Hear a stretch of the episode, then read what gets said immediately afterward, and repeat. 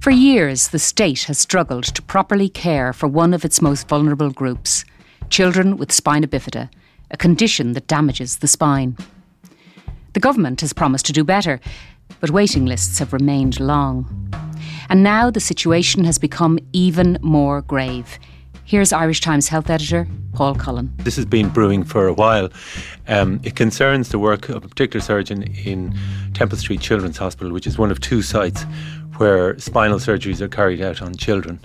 What has emerged is that the rate of complication was much higher than might have been expected from the international literature.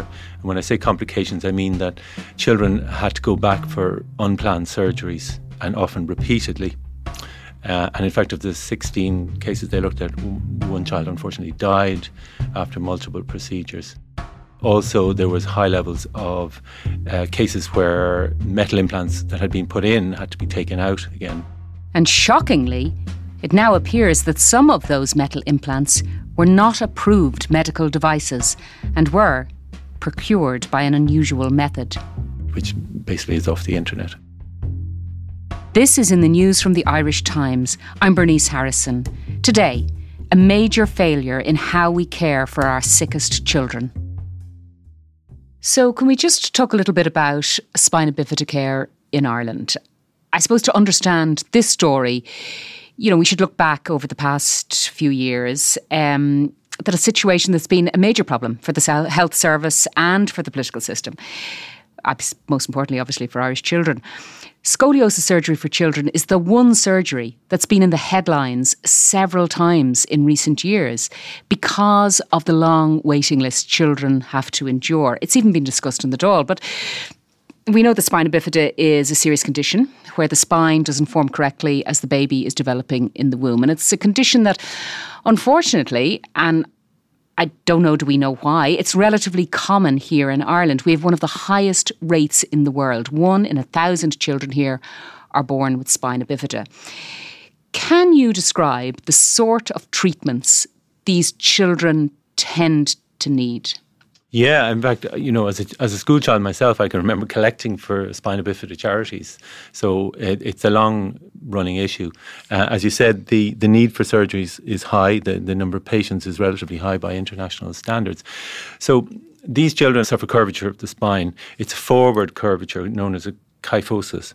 The way to correct that is to operate on the spine, sometimes by fusing elements, but also by inserting rods. And they can be long rods that go right down to the pelvis or shorter ones. This is very complex surgery. It often requires correction or repetition as the child grows. Because remember, we're dealing with young children who are growing and whose spine is naturally growing and unfortunately not growing correctly.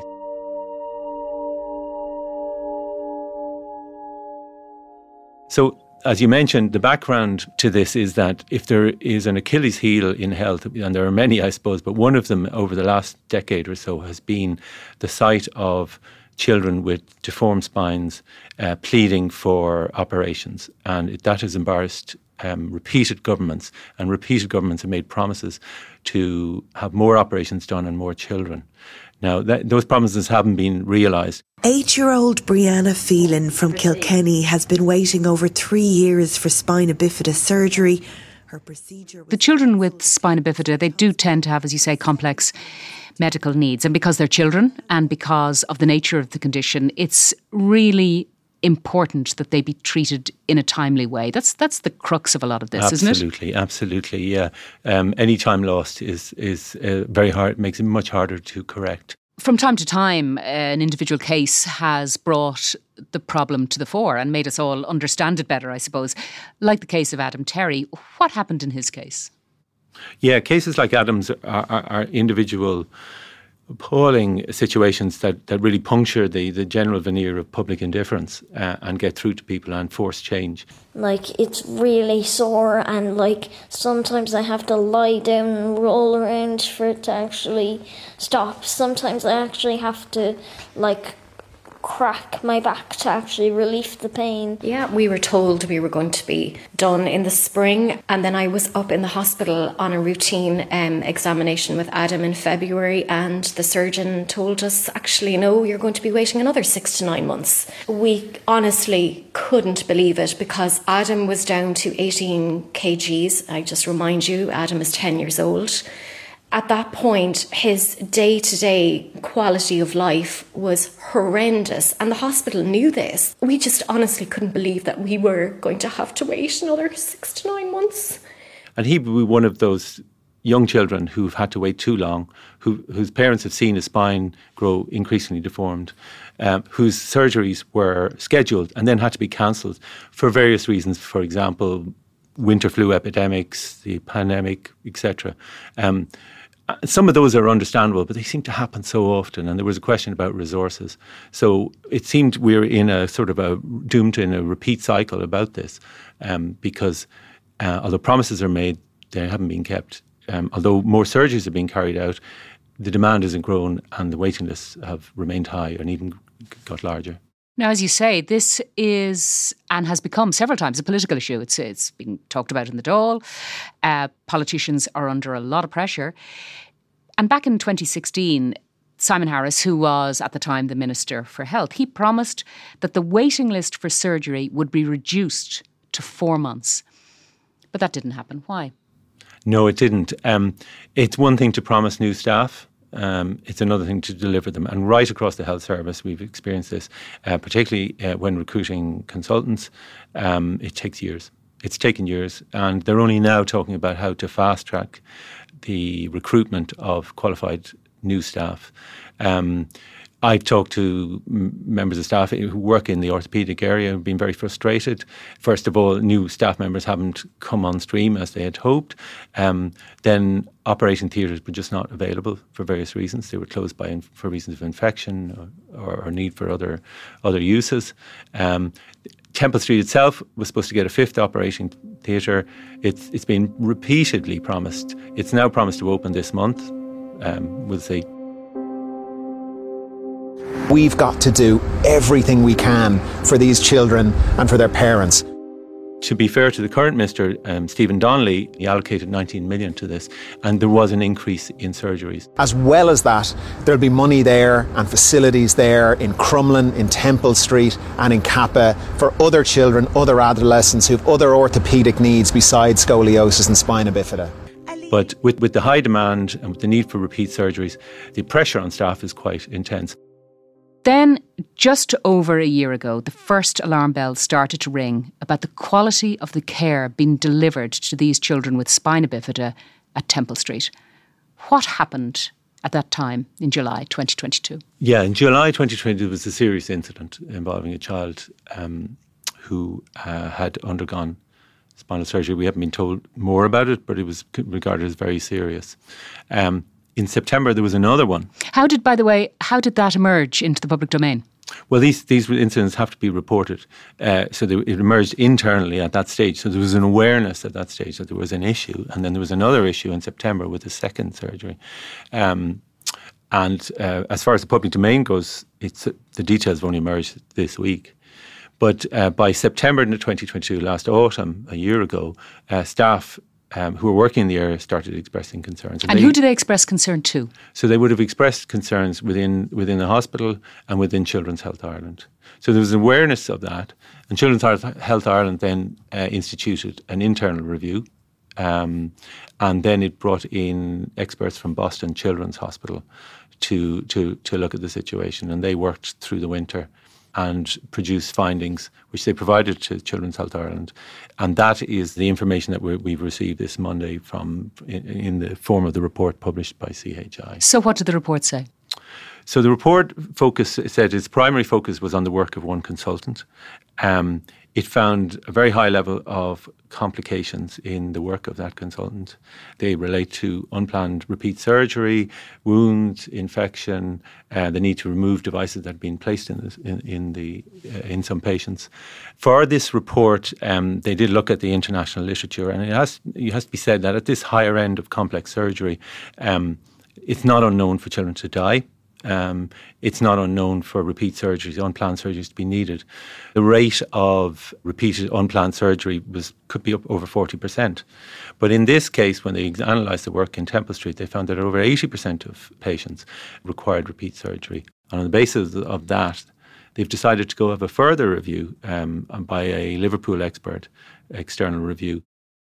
There is another element of this which has only emerged in the last while, which is that a number of patients, could be two or perhaps three, in their cases, it appears that the surgeon used a form of device, a form of spring, which was non-surgical, which was not clinically approved, and which failed and had to be removed.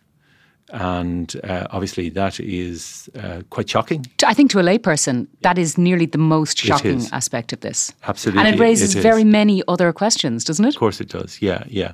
There's another issue here as well, is that CHI didn't know about this until the People for Profit TD, Paul Murphy, started asking questions. He was receiving information from a whistleblower.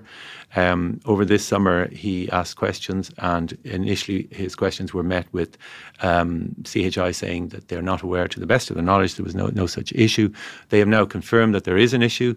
CHI told me last night that the devices were compression springs and that they were procured or acquired by an unusual method, which basically is off the internet. And it appears that in at least two cases, those devices have failed and had to be removed. Paul, there are big questions emerging about the timeline here because, we know that although concerns emerged about these surgeries as early as July 2022, well over a year ago, the consultant in question continued to carry out surgery in Temple Street on children for many more months. Now, how or why was that permitted to happen? Yeah, the consultant's work was restricted progressively. As I mentioned before, the first serious incident was in July 2022. There was another one in September. And in that month, staff started raising concerns. From what I'm told, the consultant ceased doing kyphectomies, which is the most complex spinal surgery, in mid-August. But that was before the second complex incident. I'm told that they ceased doing other complex surgeries in November. They ceased doing all spinal surgeries, only in May, and ceased all surgeries in July. And that's across other sites as well, because the person was working not just in Temple Street, but in other places. Okay. For your reporting on nearly all medical matters to do with children, you do tend to talk to the parents. What have parents been saying about this? What I found strange when I wrote about this in June, earlier in summer, was when I talked to one patient group, they were very supportive of the consultant. And their interpretation was that the problems in the unit were systemic and resource-related. I think there's clearly been a change in the initial commentary we've seen, and there are several patient groups. And I think possibly that has been sparked by the revelation about non-clinical implants being used in some patients. I think that's a game changer. And they're quite clearly shocked, and they would like, and I think it's a reasonable request, full disclosure of the reports, including the US report that was drawn up for this investigation, which we haven't had. And why haven't we? Are we going to get disclosure of that report? Well, I asked that yesterday, and the HSE said that the findings by the US experts were folded in, basically, and consolidated with the overall internal review investigation, and a composite or consolidated report was produced. It wasn't made clear why that was the case. And is there a timeline? We know that the UK surgeon, a very experienced surgeon in this area, has been called in to review the whole situation. Is there a timeline on that? Well, we're told that this will be completed as soon as possible and no later than the end of this year, which is only several months. Which seems quick in Irish terms. Which seems quick and optimistic, I would say, based on my previous experience of investigations in other parts of the health service. The question then arises what to do with the patients. As you mentioned earlier, these are child patients. They're growing. Their deformities can get worsened very quickly if they're not treated. So there are some clinics being held from this weekend. It seems the policy now will be, first of all, that They will not be under the care of a single consultant. It will be a multidisciplinary team, which is a good idea. And I'm slightly surprised that is not the case anyway, no? It might be to do with the small size of Temple Street operation and the fact that everybody thought there would be a new National Children's Hospital in existence by now, but as we know, it's been delayed and still has several years to go. And I think it's likely, too, that some of the worst affected children may be sent abroad for treatment. Let's look beyond spina bifida for a minute. Last year, you reported that more than 110,000 children were on waiting lists for therapy. And these children are in need of everything from physiotherapy, speech therapy, podiatry, audiology. Look, the whole lot, the whole list. Is our paediatric health system simply overwhelmed? At times, I think it is. If you're asking me, is it more overwhelmed than the adult system? I probably don't think so. I was looking at the figures for emergency departments yesterday as well. It got overshadowed by this, but there were some interesting trends about what's happening at the sharp end of the health service in emergency departments. And very interestingly, over the summer, the number of children attending emergency departments declined. Oh. And the number being admitted declined. Do we know why? As you would expect. Summer. No bugs, summer, et cetera. But what happened with the adults? They reached record levels in August, which is frightening, really, and because it isn't the winter flu system. Exactly. It isn't, so they've already said within the health service, listen, we don't have that seasonality anymore. But to have the numbers peaking in July and August is astonishing, really. So my point, anyway, in answer to your question, is that children's health follows a different beat to adults. But I think the same problem with waiting lists exists as with the adult system. It's no better, no worse. But sometimes children's hospitals, particularly around Christmas, are under intense pressure when waves of flu and other respiratory viruses come through, and a lot of work gets cancelled then. And it doesn't always overlap with the pressures on the adult system, but it's probably equal in intensity. Where is this story going to go for the rest of the week, do you think? I think there's going to be a lot of scrutiny of services for children more widely. I know one patient group, for example, is calling for an investigation not just of Temple Street but also of Crumlin. For any particular reason, or just? Well, as we know, scoliosis patients have been in the headlines for the best part of a decade. So, if we're not achieving the promised targets, then why are we not achieving the promised targets? And this might be as good a time to find that out and to ensure that the same kind of problems that appear to be emerging in Temple Street are not found elsewhere.